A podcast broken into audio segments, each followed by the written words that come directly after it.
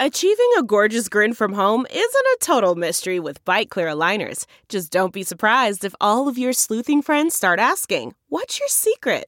Begin by ordering your at home impression kit today for only $14.95. Byte clear aligners are doctor directed and delivered to your door. Treatment costs thousands less than braces. Plus, they offer flexible financing, accept eligible insurance, and you can pay with your HSA FSA. Get 80% off your impression kit when you use code WONDERY at Byte.com. That's B-Y-T-E dot com. Start your confidence journey today with Byte. CarMax is putting peace of mind back in car shopping by putting you in the driver's seat to find a ride that's right for you. Because at CarMax, we believe you shouldn't just settle for a car. You should love your car.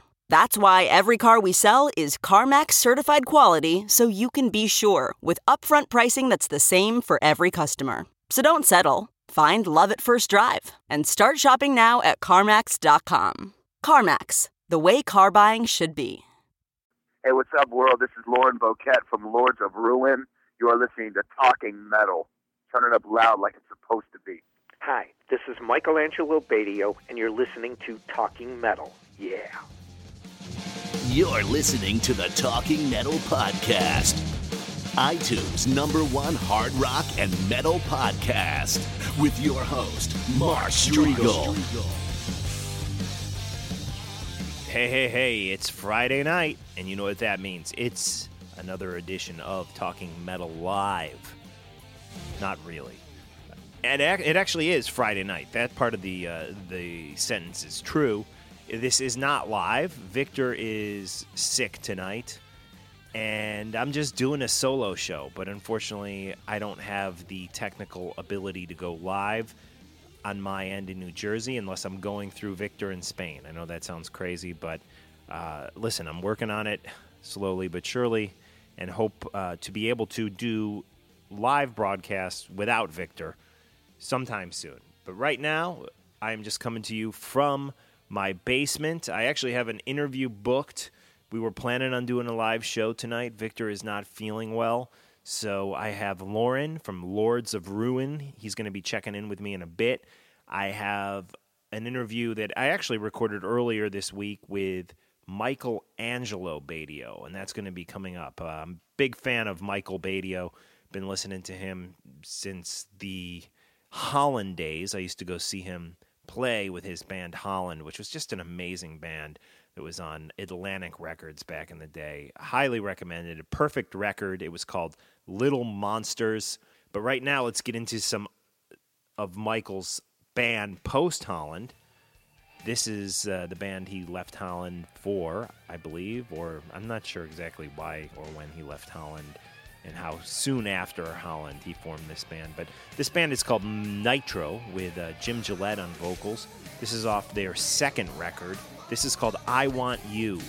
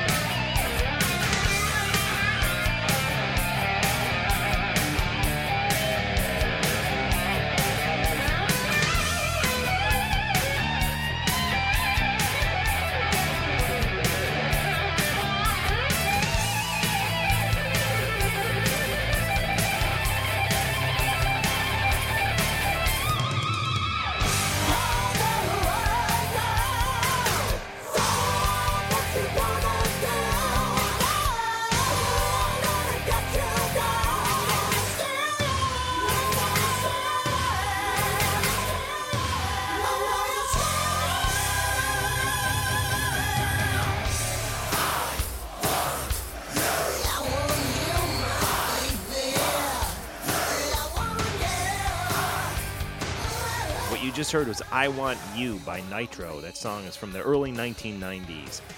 Michael Angelo on guitar, aka Michael Batio, as he was known in Holland, and now he goes by Michael Angelo Batio.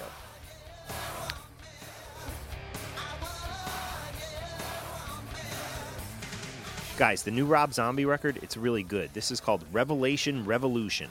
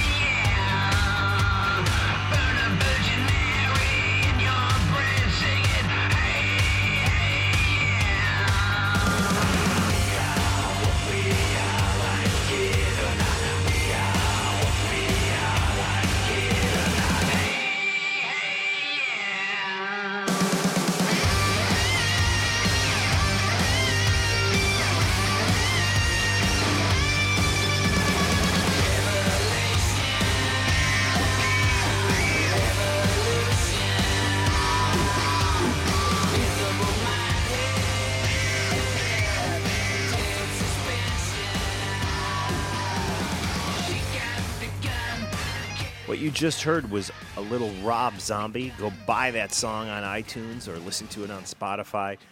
Revelation Revolution. And that's off his new record, which I think is really, really strong, called Venomous Rat Regeneration Vendor. It was released in April of this year and solid stuff. Solid stuff. I feel like we may have played one song off of that record already on one of the podcasts per John's request. Uh, John, by the way, is not here either, obviously. He is in Chicago this weekend with Ace. They were on the Mad Cow show. They, Ace was on. Apparently, John did some skit with them, which is on the Mad, the Mad Cow TV show. Where the hell that airs, I have no idea. But, um, yeah, John played Geddy Lee in the skit, he told me. Uh, so I don't know. Again, I don't know where you see that, but um, Ace announced, I guess, on the Mad Cow show. I'm not 100 percent sure of uh, if this is the way it went down, but I believe on while he was on that show, he announced that he has signed a, a record deal.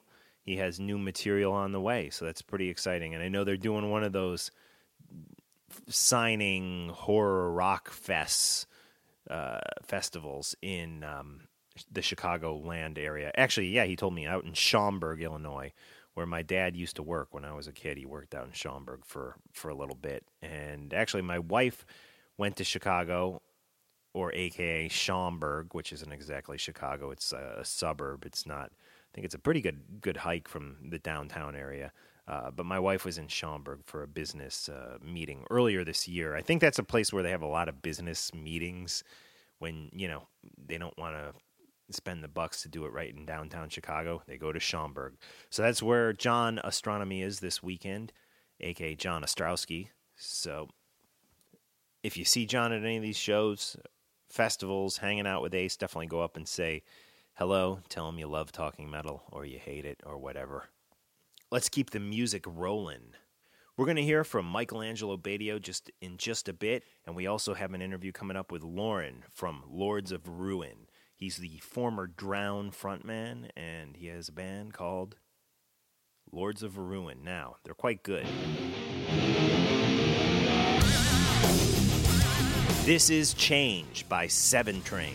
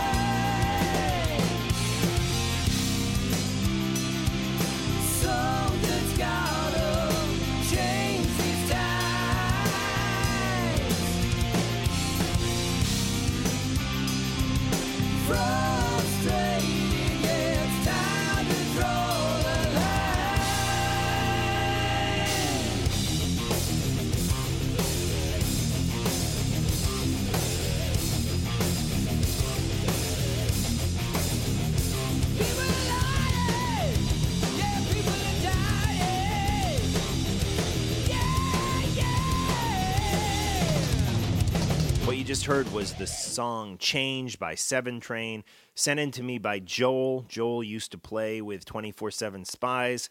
He now has this great band called Seven Train. So stay tuned to Talking Metal for more information on Seven Train. And Joel, uh, I know the record, I believe, comes out in uh, early 2014. Keep me posted, and maybe we can get back back on the uh, the show, but this time in in person or call in for an interview or something like that.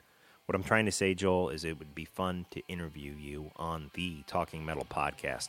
So touch base with me when we get uh, closer to the release date for the Seven Train record. Oh boy, this is a 16 or maybe 17 year old Dweezil Zappa. It's called Blonde Hair, Brown Nose. Shows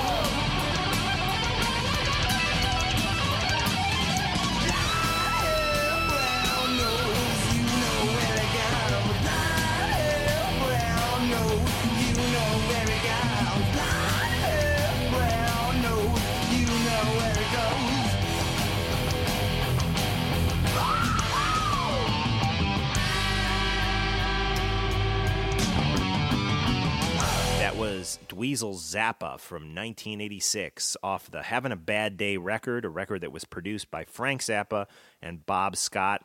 I bought that back in the day. I'm not sure exactly why I bought it, but I loved it. It, it had like three really freaking rocking tracks off it, and the whole thing I thought kicked ass. And you know, he's maybe a year older than me. I don't, I don't know, but he was always uh, maybe he's the same age. I'm not even sure. He was an inspiration. I remember uh, knowing how good this guy was. Really gave me a kick in the ass to to practice. Speaking of 1986, let's check in with my friend Dan Lorenzo back in 1986. This is a little Hades from 1986.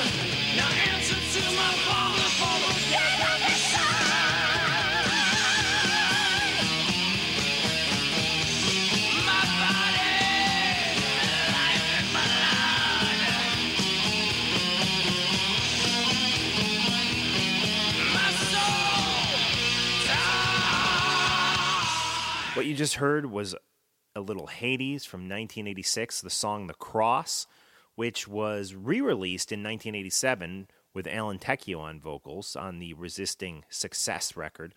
But that version of The Chase was a singer named John Kulura.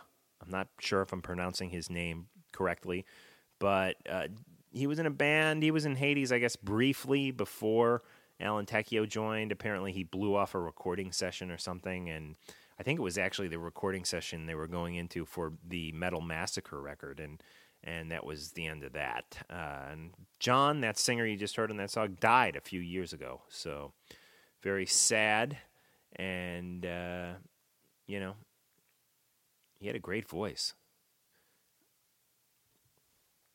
If you want to hear the Alan Tecchio version of that song, go listen to the Resisting Success record by Hades. And again, that song was called The Cross.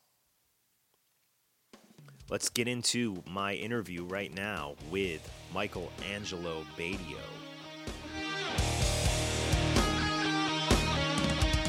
And this track right here that you're listening to is called Pillars of Steel.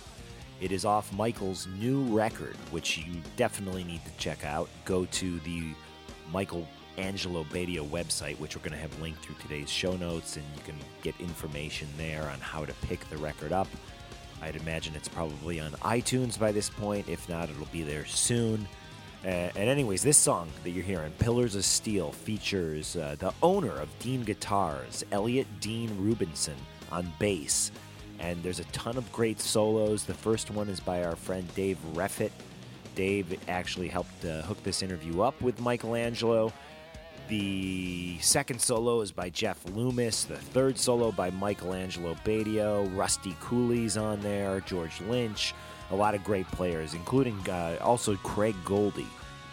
So let's keep, let's let this song play out, and we'll get right into my interview with my childhood hero, at least teenage hero, Michelangelo Batio. I used to know him as Michael Badio back in my, my Chicago days, back in the 80s.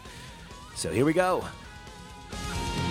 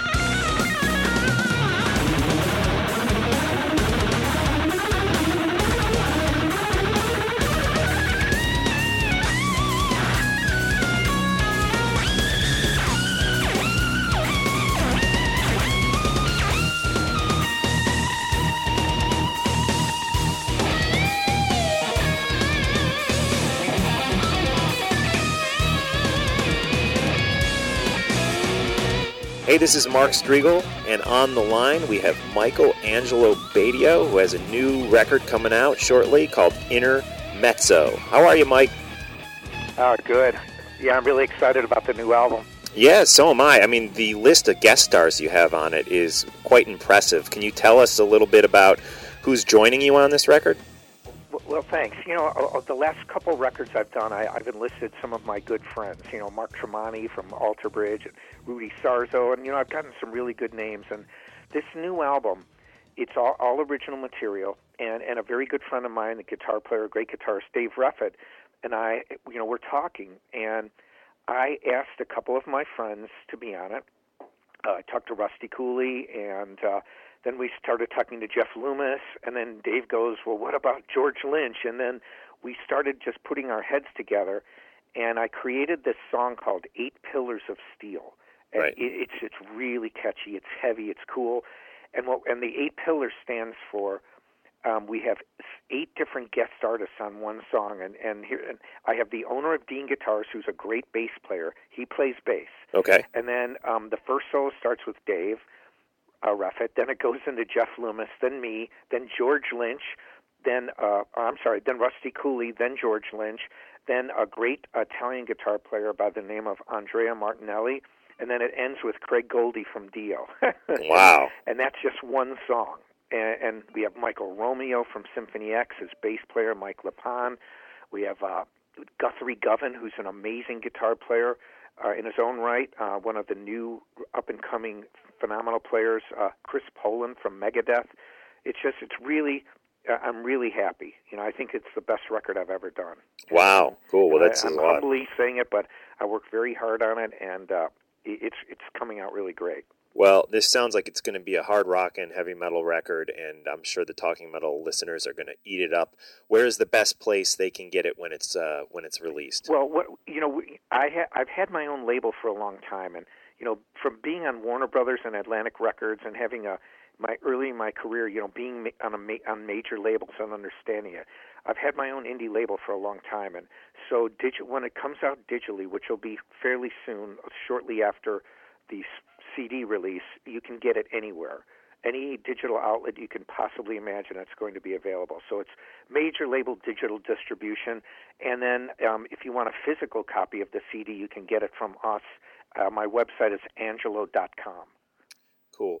Now, I noticed uh, you are now based back in the Chicagoland area, and maybe you've been there for, for a while, but I remember, see, I, I went to high school in Hinsdale, Illinois, and I used to go see you play at the at the Thirsty Whale back in those days on the all Oh, yeah. ages nights with your with your band Holland, and and then at one point you left Holland and you went out to L.A. And uh, what, when did you actually come back to the Chicagoland area? Well, well, actually, you know, it's funny. When I was in Holland, we actually formed in L.A. I had moved to L.A. before, right after I got out of school. Wow. uh, college, and and so and then you know towards the late '90s, you know I'd lived in LA for a long time, and I didn't have to come back uh, to Chicago. I mean, I love my hometown of Chicago, but the the reason I came back is honestly my parents were were not in the best of health, and I was touring so much, and and I didn't see my family very very much. So so I bought a house in the northern Chicago burbs, and and so it really I've been here for for over a decade, and I like it. I mean, I fly out of O'Hare. It's just, for me nowadays. All I need to have is an airport close that flies international, and I'm fine. so, but but I love the Chicago area. Yeah, it's a great it's a great city. I'm in New Jersey now, but I have uh, fond memories of growing up in the Well, Chicago. I'm going to be in New Jersey next month, actually. oh, are you? Where, where are you going to be? It's it's a guitar clinic. I have to look on the itinerary, but I'm doing a, a concert on November 9th for the they call it Fallen Heroes, and, and it's a benefit for policemen. Oh, cool. uh, you know that that have sacrificed their lives. But anyway, uh, on what is it? Oh, I'm looking here. Yeah, it's on November 10th. I'm going to be doing a guitar clinic after the concert's on the 9th, and then I'm doing a clinic at 8th Street Music in uh, in New Jersey. Oh, cool. Very good. Well, maybe I'll come down and uh, get to meet you in person. But that's wild that, that you were um you were when Holland formed, you were already living in uh, Los Angeles. So I guess Well, you would you would yeah. come back to do the, the, the local Chicagoland gigs then. Well, all four of us lived in L.A. and we were all from Chicago. it was it was uh, really wild. I, I really loved that band Holland. Um, we, I, you know, I just look back and even now, I mean, almost every day of my life, somebody emails me or mentions, like just, I, you know, I wake up today to check my Facebook page. Somebody says, "I'm listening to Lovin' on Time," you know, one of the Holland songs. Oh yeah. That we really had had the goods, and and you know, sometimes in life it, it didn't work out the way you want, but but I'm really proud of of of that band, and I'm still very good friends with everybody in the band. It was one of the few records you can put on and listen to all the way through, and every song was just was just great. Um, so you're still in touch with those guys. You know, I hear a lot about you because you're still out there doing your thing, but I, I never hear about the the other guys in Holland. And uh, one time I was even doing a Goo- Google search on like uh, Tommy Holland, and I really couldn't come up with much. What what is he up to nowadays? Well, you know, you know, they. Uh, uh, the cool thing about everybody in Holland is at one point in their life, every one of us has had two major record deals. Now, Tom had had his first one before Holland, but I think after that, you know, he's married. Um, he, you know, he's not really involved full time in music, but he still sings. In fact, about a month ago, uh, the drummer of Holland, Brad, is is sick, he, and so we did a benefit for him, and the original band got together, and it was like we never stopped playing. It was it was so much fun, and, and you know, Tom still can sing good. You know, he's not maybe not quite as high as he used to sing before, but but he's still got that Tom Holland voice and you know the bass player and I you know we still knew our background parts. We had all the endings down. It was just really fun. But but I I guess they're still actively involved in music but not on you know like the the the international level. Like you know I'm still this is what I do. Yeah, you know I mean I'm still out there touring and uh, and you know they're not in, involved in it like I am but but we're still really close and and it was it was a great time. Good. Yeah, Joey Setner was the bass player, right? Yeah, Joey Setner. Yeah, he's a, y- you know, he he's an extremely intelligent guy. I mean, really, you know, I, I guess if you gave him an IQ test, he'd probably be a genius. But he's now a boat captain, so he he he he dri you know, he's in charge of you know big ships going from Florida to the Bahamas, and you know, he's loving it. That's what he loves to do. Wow. And uh, you guys just had such a magic uh, combination and, and uh, just energy on stage together. I remember that I think they continued on after you left because I seem to remember seeing them play with, with another guy. Uh, and it just wasn't Yeah. wasn't, yeah, wasn't they the they had some really, you know, Tom was just super talented, the singer. I mean, he, you know, he's a great writer, great frontman, great singer. I just enjoyed it. Yeah. we we we just had had a magical combination, and we all and I think part of it is, and I think it's in anything, even with my new record, you've kind of Gene Simmons said it best. He he told me one time he said. Kiss was Kiss way before we had a record deal. And he told me, he said, if you don't know who you are, nobody will know who you are. And and I think Holland had an identity, and all both bands, even the band Nitro, we had an identity. And in my solo career, I have an identity. I know who I am. We knew who we were back then. I think that was that's a big reason why I'm still touring and, and doing as much in music as I as I am. Totally. And I want to talk to you a little bit about Nitro, but just going back to my youth, uh, a lot of I used to give guitar lessons back in the 80s, and maybe you had one of the reasons I couldn't hook up with you as a guitar teacher was you maybe had already left for LA at that point, or I seem to remember you were just always book solid. But I used to take lessons from a guy, and I'm just curious personally if you happen to remember him, Tom Pecora. Do you remember him? Oh yeah, of course. Yeah, and he, Mhm. he was he Yeah, was- when I when I I taught guitar before I was in Holland when I was in college. That's when I taught Tom Morello. He was my student Oh, from wow. Against the Machine. I used to teach up in Highland Park. In fact, the music store's still there, called the Music Gallery. And uh, but once I once I left for LA, that's the last time I, I taught privately. It, it, and it's not that you know I love. I think teaching's probably the most noble thing you can do. But for me, I made the clear line. I, I drew the line in the sand. Said, now no more teaching. I got you. Strictly music. You know, touring and making records. That's it. And then uh, after high school, I moved to the New Jersey area, and I remember seeing Nitro. You guys played a, a, a club in the the I guess it was like the Philly suburbs.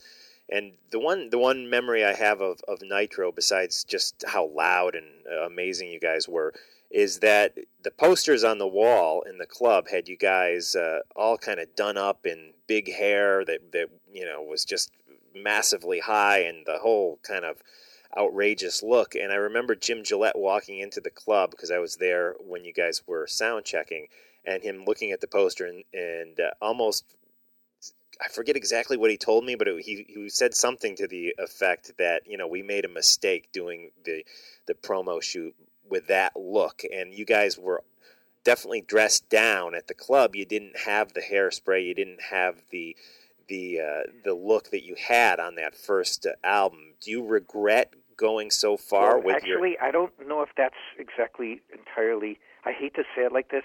I don't think that was what Jim meant. Okay. Um, be, because when the album was called OFR, Out Effing Rageous, Right. what we tried to do is on our on our album, um, we wanted we were the extreme. We took metal to the extreme. We didn't we didn't have one guitar. We had four. You know, we we had the highest singing, the fastest guitar playing. Our label really liked that. But what we also did was we realized too that you know we were we were like a thrash band in a lot of ways. You know, I mean, we had blast beats going on, and, and in fact, it took Herman Li to tell me, you know, that that Nitro was a big influence on them, and and I had bands like the Murderdolls and people tell me this because we we didn't have those growling vocals over blast beats. Jim actually sang, but it was pretty. If you look at our first video, you know, we were all glammed out, and then what we decided to do is we said, well, how much, uh, how more outrageous is it than to not even look like what we looked like? Who is Nitro? Because somebody, we had a, an article in a big, in one of the big rock mags. Who is this band? And they showed us the way we looked on stage. Which, you know, here's me. I wouldn't shave for a week. Right. You know, and then you know Jim had his hair down, and and uh, you know we we just uh, it was totally different. But we did it just to be out effing rageous. I got you. We just felt we could do whatever we wanted. You know, I, and and so, but but we really enjoyed doing the record cover like that. I mean, it was almost like a spoof on heavy metal. When you see Jim's outfit, that literally weighed over seventy pounds, Wow. and, and uh, but he was he's but when we played live, it was more. Well, you saw us, so you know what we look like: jeans, t-shirts, gym shoes. Yeah. Totally. Totally. Yeah. Do you do you ever Yeah, hear I- from I Jim it. Gillette anymore? Are you in contact with Oh him? yeah, I talk to him all the time. In fact, uh, I, we texted each other this morning. Yeah, we're still really close. Cool. And is he is he? I know he was living down in the the tropics for a while. Is he back in the states or? Yeah, he he has multiple places that he lives, but yeah, he lives outside the U.S. Uh, in Florida. Um, you know, he's in Vegas now. He, he's got two sons, and, and Ji- one thing about Jim, it, it's uh, he was he's extreme. He was born with the with the fighting gene, and what I mean by that, he's the nicest guy in the world. I mean, he's totally cool, but he's a walking death machine, literally. I mean, even back in the day with Nitro, uh, you know, he had studied boxing, he'd studied martial arts. He's a big guy, he's super strong, and and now he's a black belt in Gracie Jiu Jitsu. Uh, his Wow. sons are training with the Mayweathers in Vegas, and and he's got a 16 year old son that that can be an MMA champion. He they've been training martial arts since they were little kids, like three four years old. And his other younger son Rocco is is like 12. He's another death machine and and I, and uh, and they're nice kids. They're respectful, no tattoos, and it, you know it's all it's it's something. But yeah, I, I mean, I talk to Jim all the time. He's Cool. great. Cool. Hey, I wanted to ask you about your new, fairly new, uh, Michael Angelo Batio signature guitars that uh, came out this Yes. year. Could you tell us a little bit about those? Yeah, I you know I, w- I was very reluctant to do a signature model because I always felt that most guitar players with the egos that we all have, unless your name is Les Les Paul, nobody's going to buy your signature. So what I did was I, I really I had a really good idea of what I like to play. And I also knew it's not doesn't mean just something I like, it's something someone else likes. So when when I approached Dean Guitars and we talked about it, I was very adamant about not putting my name on the 12th fret or anywhere on the neck, and and on the on the headstock it couldn't say my name, and, and because I felt I wanted people to judge it as a guitar, not as the the Michael Angelo Batio guitar. And because so many guitar players, they'll put their initials on the 12th fret, they'll make it I, I, I, me, me, me, and it doesn't sell, even if it's a great guitar. It's so we did this, and and I enlisted uh, this great graphics artist who who does a lot of work with Dean named Stefan Jensen. He's amazing. In fact, his his artwork is on Dime's grave. He did this brilliant wow. drawing of Dime, and, and uh, so. But anyway, when we did this, my signature series really took off, and, and Dean makes great guitars. I mean, the owner of Dean is a bass player, and and now I have over ten signature guitars. Wow. And in fact, on Intermezzo, we use my new MAB seven, and I love seven strings. It's not what I play all the time, but I love the sound of them, and I feel they're not going away. And and we've had a lot of success with the signature line. One, I promote it with clinics, and two, they're just really good guitars, and they're not Mikey ego guitars. They're you know everything on the guitar has a reason for being there. It's really well made. They're they're they're affordable, and and my name's not everywhere. So a lot of times, for example, Chris uh, from from TSO was using one of my signature guitars, and he liked it. He said, "Oh," he goes, "Man, it's just a great guitar," and it, and it's not just promoting me. It, it's the Dean name is much bigger. We just call it the MAB series. But thanks for asking. Oh, but yeah, bet. they're they're great. I Cool. know I can't say enough about them. Excellent. Uh, How does somebody get as good as you are? I mean, you know, it must just take hours and hours of practice, correct? I think so, uh, and and you know because I'd love to say it's all natural talent, but I don't believe that. I think you need to possess a certain amount of talent. But but what I did, what I tell people, the best thing that they can do is play in front of people. I, I mean, I developed my double guitar by playing in front of people. Um, Holland got signed as a band because we wrote a bunch of songs, and people just really liked them and and then and we were able to figure out what our best songs were by by what people told us. And and in my over under technique i mean i love to practice. I, I have a really good work ethic and and I, I i genuinely loved even just to practice and play guitar. So eh, so i had the natural ability but i always just loved to do it. And i always pictured myself when i was a little guy that you know when i was ten, eleven, twelve, you know picturing myself playing on stage and traveling the world and and really doing what I'm doing. But I, I think that that it all came about because I've always played live.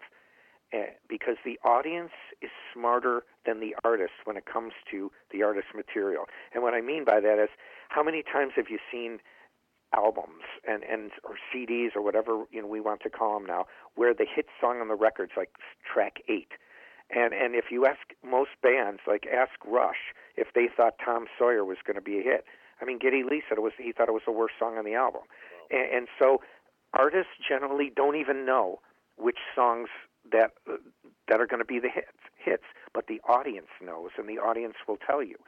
So my idea has always been get out in front of people and find out what works and what doesn't. And and then when you can get a whole set of what works, then you're rocking. So, but I think that's the biggest secret, just to get out and perform in front of people and hone in your skills there. Cool. Good advice from from the master, Michael Angelo Batio. Thank you so much for joining us today on Talking Metal. Oh, thank you. It's been been great. Great questions. Thanks.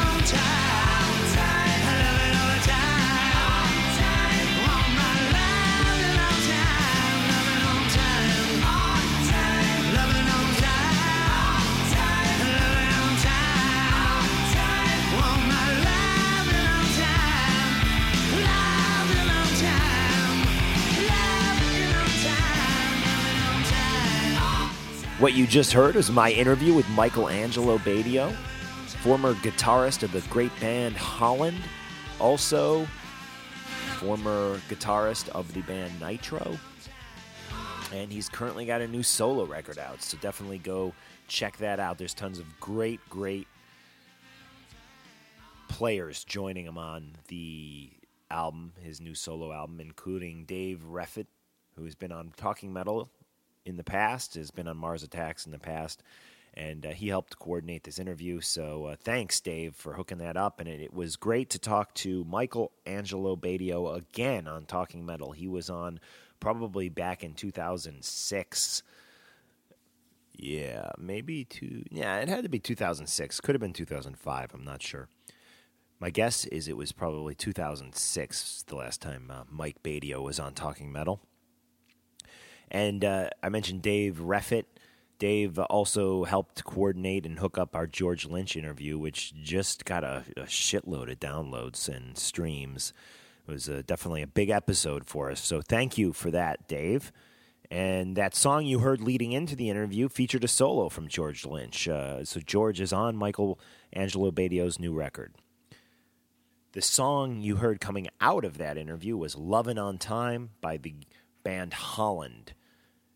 That's going back to 1985. That Little Monsters record by Holland was a big seller in the Chicagoland area, and I don't really think it ever got much traction outside of the Chicagoland area, uh, although I might be wrong about that, but I'm fairly certain it didn't. Um, but it, it's it's a great record. It's on iTunes. Holland from 1985. Little Monsters is the name of the record, not to be confused with uh, Lady Gaga's fans, which she refers to as Little Monsters. Makes me wonder if she's uh, ever heard the Little Monsters record by Holland. Probably not, but you never know.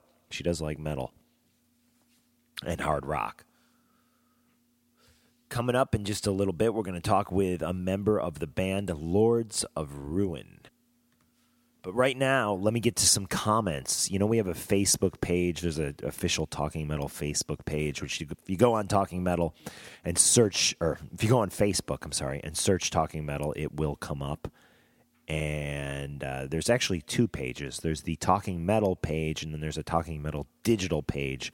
Talking Metal Digital, if you don't know, is our, our network it includes our live 365 24 7 stream with great music playing, uh, most of it which is programmed and scheduled by Victor Ruiz of the Mars Attacks podcast and myself. So check that out on Live 365.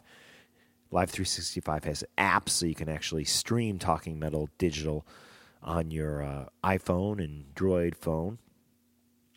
Listen to us live. We do a lot of these you know shows live on Friday nights. And uh, anyway, so yeah, that's Talking Metal Digital. It includes three podcasts too: Talking Metal, Talking Rock, and Mars Attacks. We're talking about bringing on some more podcasts to Talking Metal Digital, but I, I, I just uh, I need some, I need something, some something a little different, a little different from what Victor and myself and John and myself are already doing with our podcasts so I'm on I'm on the I'm on the hunt. If you know of any that you think might be good, I'd love to get the Lonn Friend podcast, the Energized podcast on Talking Metal Digital, but he already seems to be hooked up with some network, which I believe are paying him. So uh, it's unlikely we'll be getting him until we actually start making money, and or a little more money. Until we actually start breaking even. How about that? Uh, but he does a great job. But just listening to Lita Ford on, on one of his podcasts, and man, it was a great interview, and you just feel like you're listening to two people hanging out, which is cool because most of these podcasts, it's you know, including talking metal, for the most part, we're just it's like you know more standard interviewing. Actually, all the podcasts, but with Lonn's podcast, a lot of times, not always, but a lot of times, like with that Lita Ford interview, you get a vibe. You're just listening to two friends chilling and hanging and reminiscing about the old days. And, you know, Lonn talks as much about himself sometimes as he does the person he's uh, he's interviewing which is cool with me because I've been a big fan of of Lonn and Rip Magazine and Lonn's books and just everything that Lonn is and was. Friend at Large, remember that from Headbangers Ball?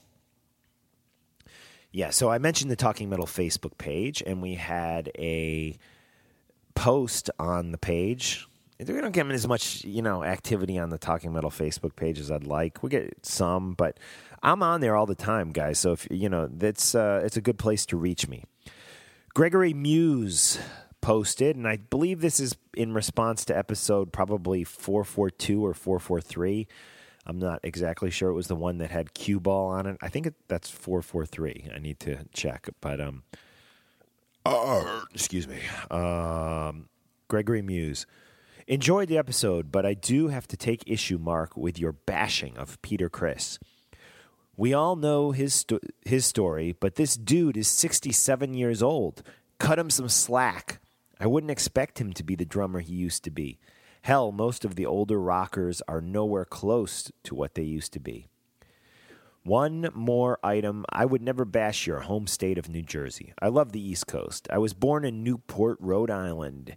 In 10 days, oh, wait, I was born? What does he say? Oh, I will be. I'm sorry. I will be in Newport, Rhode Island in 10 days. I can't read, dudes. I just, I got glasses and they're in the other room and I uh, have trouble reading.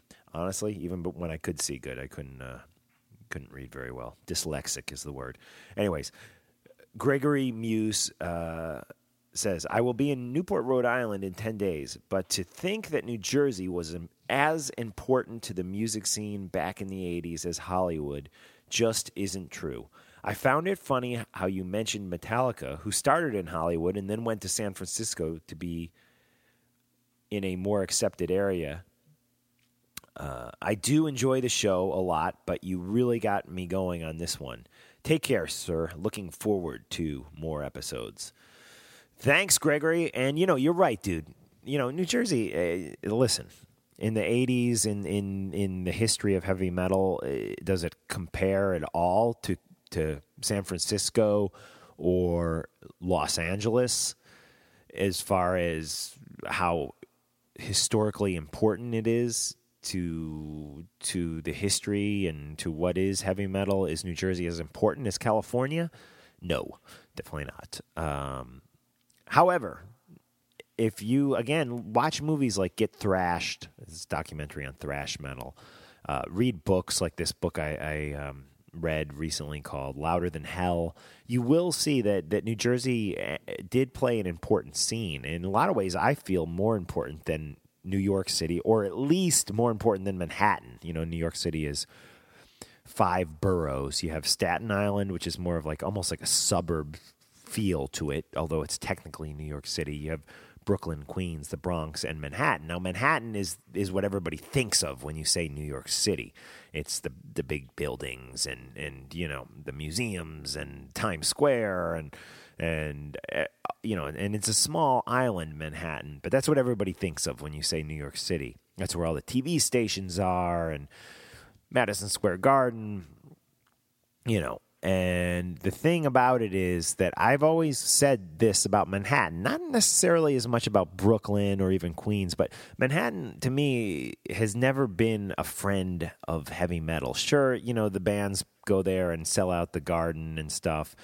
Uh, you know, but it's it's all people from New Jersey and Long Island that come in. Not all, but a, a lot of them. You know, I really think metal was more of a like working class uh, type of music, and it wasn't you know the punks in New York and the hipsters and the the people the la di da you know uh, limousine limousine liberals as as some of us call call them uh, you know it wasn't that crowd it was more like a working class type music and and I do believe that New Jersey encompasses that vibe more than than Manhattan does at least. And of course, Brooklyn had L'Amour's, and Brooklyn was very important uh, in in metal back in the day. Uh, although it's lately kind of just seems like uh, an extension of the hipstery Lower East Side of Manhattan, and uh, it has its own vibe. But you know, it almost uh, it's not that anymore. It's a bunch of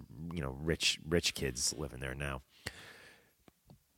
However, uh, you know, I do really feel that New Jersey was an important part of of the blossoming of heavy metal with some of the the core people who helped put these, you know, let's let's face it, the guy Metallica drove, got in a van and drove to New Jersey from California because that's where they were told to go. They, they you know, where they could get funding to make this thing happen. And they lived in the New York, New Jersey area for a little while. When I say lived, like a few months or something, or if that, while they were getting set up and and the first gig, as Victor mentioned on that podcast you're referring to uh, with with Kirk Hammett, um, was in New Jersey. But yeah, New Jersey's nowhere near as important as, say, uh, California was to to the history of heavy metal, in my opinion. And you know, Victor actually brought up that whole thing about you know New Jersey being important to heavy metal, and I do think he, he was right. I, I was just reacting to to a comment that John Leone had said to me, either on or off air. I can't remember. It may have actually been off air, kind of taking a dig at New Jersey. So that that was uh, that was what I was responding to there. You know, New Jersey is one of those states that gets uh, picked on a lot, as I think Florida is. Uh, Indiana, I noticed. Uh, I've gotten sensitive to a lot of people picking on that state, which it gets a lot of a lot of people picking on it uh, in in movies and in the press and stuff. Uh, not sure why, but it does. And trying to think what other states. Mississippi gets picked on a lot for being the dumbest state, and the you know I guess it's the the least intelligent people is what they say. Who knows if that's even true? But I've heard that a lot recently. Um, so I'm just sticking up for the place that I currently call home and have called home probably for, you know, three fourths or at least half of my life. I lived in Manhattan for a while, and a lot of you guys know I lived in the Midwest for a while.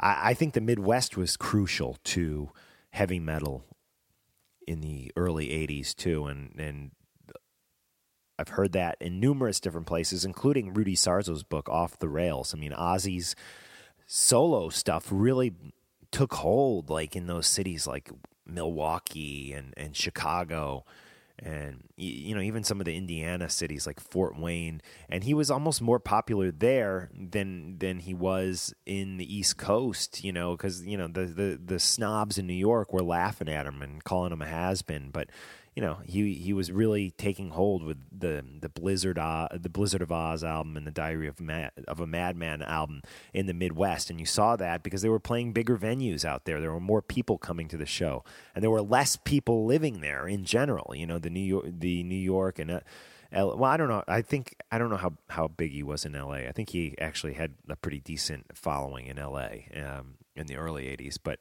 he actually was getting more traction in the in the Midwest, in those you know Indiana, Illinois, Wisconsin, I think Minnesota too, than he was uh, in in the East, and at least that's the vibe I got from reading Rudy Sarzo's great book Off the Rails.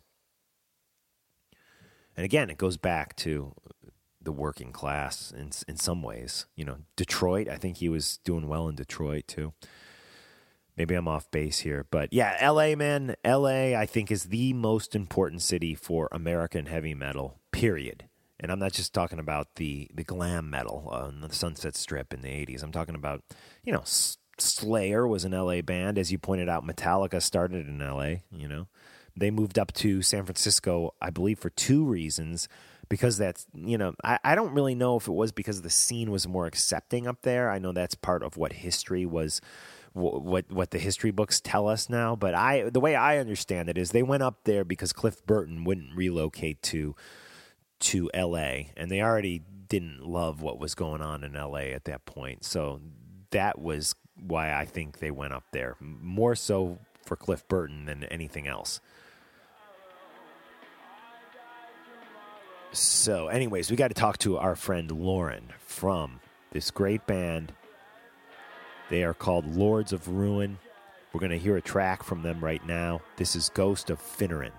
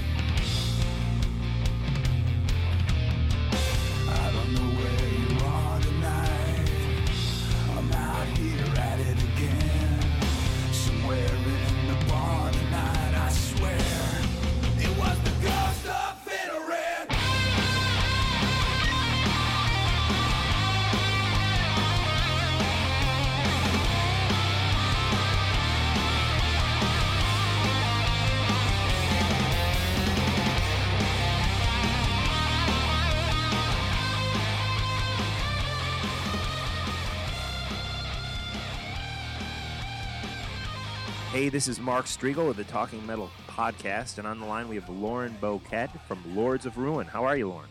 I'm doing great, Mark. What's going down? Oh, not much. I'm glad you were able to check in with us tonight because I wanted to introduce the Talking Metal listeners to you and your band. And I got to tell you, I was uh, really impressed by some of the music that Dustin turned me on to. And I want to talk to you about some of the songs. I want to, I guess let's let's start at the beginning. Can you fill us in on how this band came about and how you guys all got together? Well, it's crazy, man. I used to be in a band called Drown, and we put out some records and did a lot of tours and did a bunch of crazy stuff. And uh, it was right around the turning of when the industry was shifting, and I kind of got over the whole major label experience and just all the things that were going on. So I, I gave birth to a new band with a buddy of mine, and we called the band Six. Well, Six went out and put. We released three albums independently, did tons of tours, right on the road with War, Clutch, Drowning Pool, did a bunch of shows with Slipknot. We were really lucky to do a lot of stuff. Well, as we were touring under the name Six, that name became really, really hard to find on the internet. 'cause the entire world was finding music on the internet. So we decided to change the name. Well, right around the time I was changing the name of the band, we were offered a show supporting Korn in their hometown of Bakersfield, California. Cool. Well, we decided, okay, let's launch the new name, launch the you know the whole new thing based on that show. It'd be a perfect opportunity. And at that point, the guy that I started the band with was offered a job with Clutch to work full time around the world.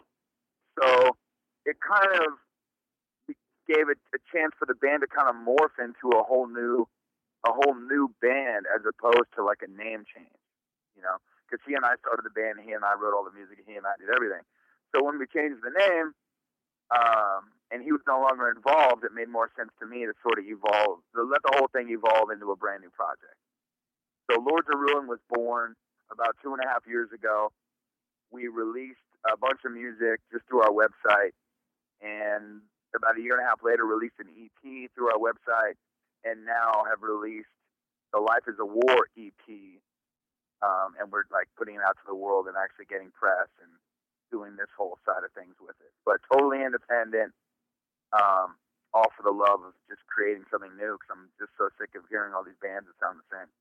Right. Yeah. And and you So got that's sort of the story in a nutshell as where it came from. It wasn't just, hey, you know, we're five guys, we're gonna make a band and go play some shows. It evolved out of another band that we toured our asses off around America, and um, you know, when it was time for a name change, it actually created an opportunity to to uh, to build a whole brand new band, which has been awesome. It was like a blessing in disguise. cool. And who are the actual other members of the band? Could you just run down who they are? Uh, my buddy Travis Dunn is a rhythm guitar player who also used to play in the old band Six off and on whenever we needed another guitar player. Um, our buddy Jimmy Craig is playing lead guitar. He also has another band called Motor Gun Hotel that before we met up, he was out on tour with uh, Green Jelly or Green Jello, whatever the heck they call that Right. band now. Um, so he had his other band that toured all over before we met up. His name is Jimmy Craig my bassist name is Chico Tovar, who is an old friend of mine from just the SoCal music scene. And then we recently added uh, a guy by the name of Paco Marley, who was a sick drummer out of Mexico City, Mexico, who uh, just been playing around a bunch of different bands in LA, and we got him on board as our drummer. So it's been it's been an amazing evolution. Cool. Now, uh, the first song I heard by you guys just really blew me away, and it was called "Ghost of Finnerman." And I'll go to Finneran. yeah, that, I mean, just I know that that song. Now, that song is not on the most recent EP, right? No, our new EP is called Life is a War, and we wrote and recorded Ghost of Finneran after Life is a War was released. Oh, okay. So it's but even it's based on a true story. My wife and I were in a bar in Huntington Beach, California, and I saw the ghost of, of a friend of mine who was one of the greatest songwriters I've ever known in my entire life, a guy by the name of Gary Finneran. And Gary Finneran decided to take his own life a few years ago. And um, his music, through all of our friends that loved him and his music, he was he was the sickest songwriter that the world never discovered. He was like a Tom Petty of our generation. Just incredible, incredible songwriter. And um, you know, battled his own demons for a long time and ended up clocking out by his own choice. And uh, my wife and I were out enjoying the day, and I saw his ghost in this bar. wow. And I went into the uh, the bathroom of the bar, and I started singing the song into my phone. And I recorded the rough draft of what became the song um, that is now currently released. Probably, I don't know, two years ago, a year and a half ago. Yeah, I mean, this song I watched it on on a YouTube thing where you actually had the lyrics come up along Yeah, with a it. friend of ours made that actually. A a friend of ours who was also a friend of his sent that video to me one day and said, uh, "I hope this helps." Yeah, well, it did because you know I, it allowed me to to see the actual words uh, and lyrics, and it was you know it, it all made sense because the words and lyrics of this of of that song are very simple, and you're describing him as this guy who kind of wrote simple but great music. And I got to tell you, it it, was really it was haunting. incredible. Yeah, when I when I saw and heard the song, uh, the the hairs on my arm stood up. That's which it must mean it's a really powerful song. So uh, great job on on that one. And uh, you know, I I just uh, that's the first thing that really turned me on to you guys.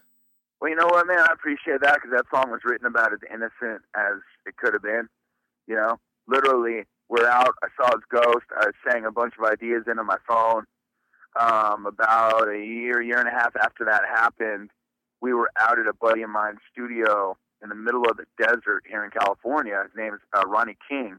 He's a producer. He worked with Tupac and Mariah Carey, and Wow. his the list of stuff that he's done is incredible. He plays keyboards with Rancid, Pennywise. I mean, he's done all kinds of crazy stuff. But he has a studio out in the middle of the desert, and uh, he invited us out there to create some music.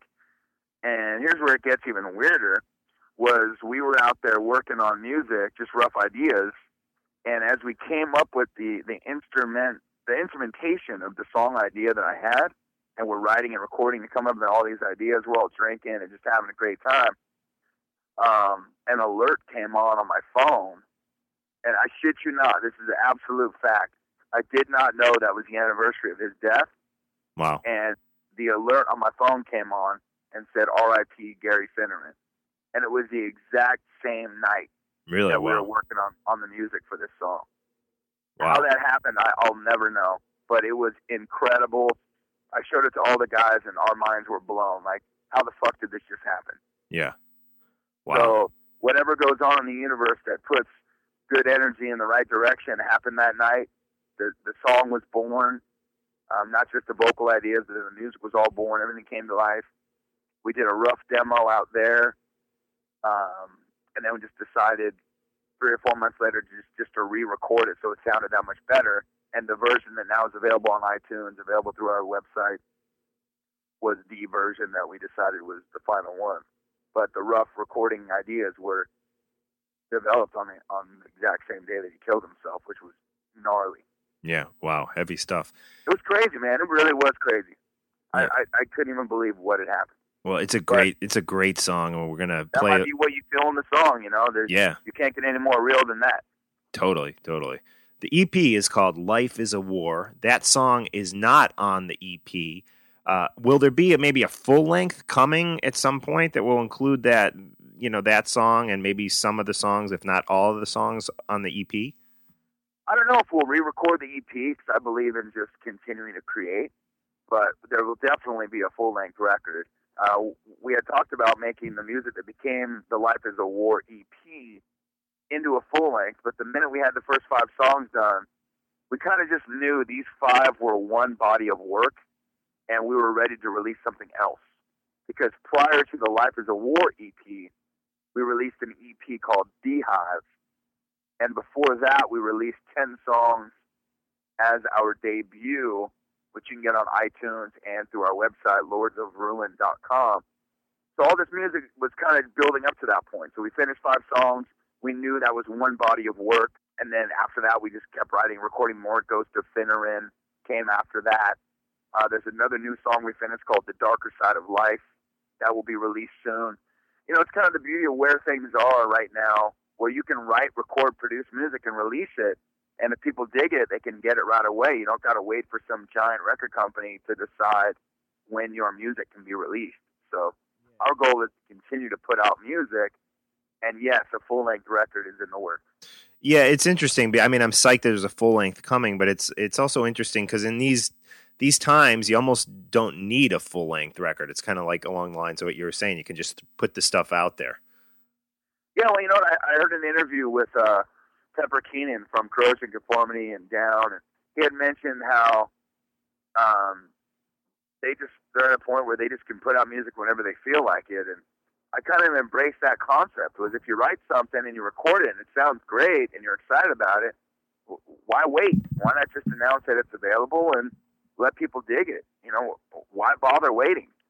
Know, in the past, I've you know I've been with record companies and I you know I learned about release dates and how you got to wait for this and wait for that and you know wait for some board meeting and wait for some managers and some people to figure out what they think is the right plan.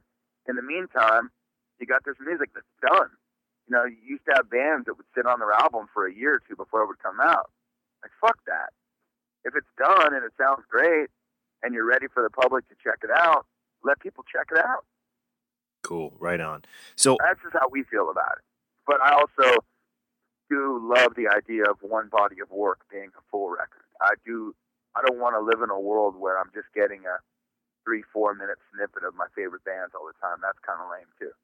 right, I hear you totally. As an independent band, how hard is it for you guys to get out and uh, tour the country? As Lords of Ruin, we have yet to launch uh, a full tour. We've done a bunch of dates around SoCal, but the touring industry has changed so much that when we, you know, what we learned when my band was called Six was that if you're not part of a good package tour or even out with a band that is somewhat known in other markets, that because most promoters these days are lazy and people don't support bands the way they used to because they don't either hear them on the radio or where, whatever happens in their town. Every town's operate operates different, but or it might might just be the cost of living. You know, people aren't spending as much money going to shows. That you almost got to be a part of something special for people to come out and do it. And I think people are bombarded so much by entertainment that you don't even really know what stands out or not. So when there's a good package tour, there's an excitement around it, and people can enjoy enjoy that. So I'd much rather get us involved in something something special that happens in everybody's town, as opposed to us slugging van and hoping that promoters do their job because promoters don't really do their job. So, do you have any package tour in mind? There's a few bands that we're talking to, but we're all kind of in the same boat. We're just waiting for the right time and the right situation that makes sense. I mean, I, I, I come from a world of get in the van and go tour, you know, the black flag mentality of just go out and do it, and I've done it for most of my life. But the way the touring industry's changed in the last few years, I'm trying to be a little bit more sensible because nothing is worse than going through a town and then getting an email from someone saying, "Man, I live in, you know, middle of nowhere, Iowa. I wish you guys would come through." And you tell them, "Man, we were just there last week." Yeah. but because the promoter in that town didn't do a good job promoting it, a lot of people that would want to come out and experience a live show didn't weren't even aware that it happened. Hmm. And those things happen more frequently than you realize. Wow. wow. All right. Well, where's the best place for the Talking Metal listeners to get in touch with you guys online? Definitely lordsofruin.com. And, you know, we have the usual Twitter, Facebook, all that good stuff. And there's links to all that from our website. But our website is the main hub where you can listen to music, you can buy music, you can link up with all our social media. There's a link to anything you could ever need at ruin.com. Plus, you can contact, uh, contact us directly. Awesome. Cool. Well, we will link that website through today's show notes on talkingmetal.com. And what song off of Life is War would you like to play for the Talking Metal listeners? Well, so far since EPs came out, there's a song called "Welcome to the Last Time" that seems to be getting uh, getting people turned on. So why don't we go with that one? It's about reaching a point with uh, with people where you kind of need to cut them out of your life and say goodbye forever. And um, we've all gone through things like that in our lives, and that song seems to resonate with a lot of people. And I've done a lot of radio interviews where that's the song that people are playing. So we might as well uh, keep it going and let people check out "Welcome to the Last Time." Cool. Excellent. Let's check it out.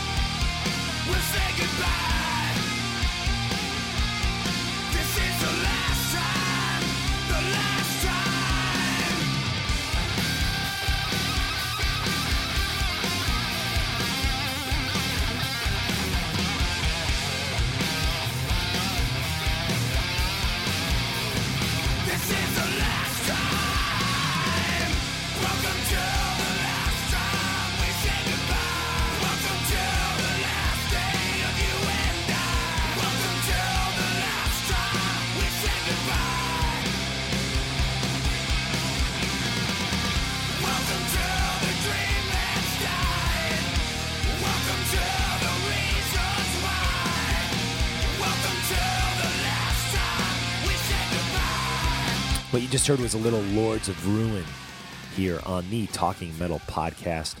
Thanks so much for joining us, guys. We would love to have you give us a PayPal donation on our site. It's talkingmetal.com. Check out the show notes as always. We have links and stuff up in the show notes. Use our Amazon links to open up your Amazon and uh, go make your Amazon purchases that way. It's a simple, just in a simple additional step. It doesn't end up costing you any more money or anything like that. You just go to our show notes for today's episode. Open them up. You'll see at the bottom of the show notes some links that'll that'll just basically link you from our site over to amazon. Then you search your product you buy it. We get a small percentage back on that. It's like free money uh, and it helps uh, keep talking metal going. So definitely do that. Support our other podcasts mars attacks and talking rock i haven't done anything with talking rock in the last couple of weeks hope to get something up there uh, soon with that for you guys and I want to end today's episode with a little Volbeat. We had a Talking Metal donation come in from a guy named Steve. Thank you, Steve. I really appreciate you supporting what we do here on Talking Metal. And he wants to hear the Hangman's Body Count by Volbeat. So let's end with that today. Again, thanks, Steve, for your uh, your support. We appreciate it. And if you guys make a, a, donation to Talking Metal, you you of course do get a request. So we're gonna go out with a little sound sample here. That's AKA I'm not playing the full song of Volbeat, the Hangman's Body Count.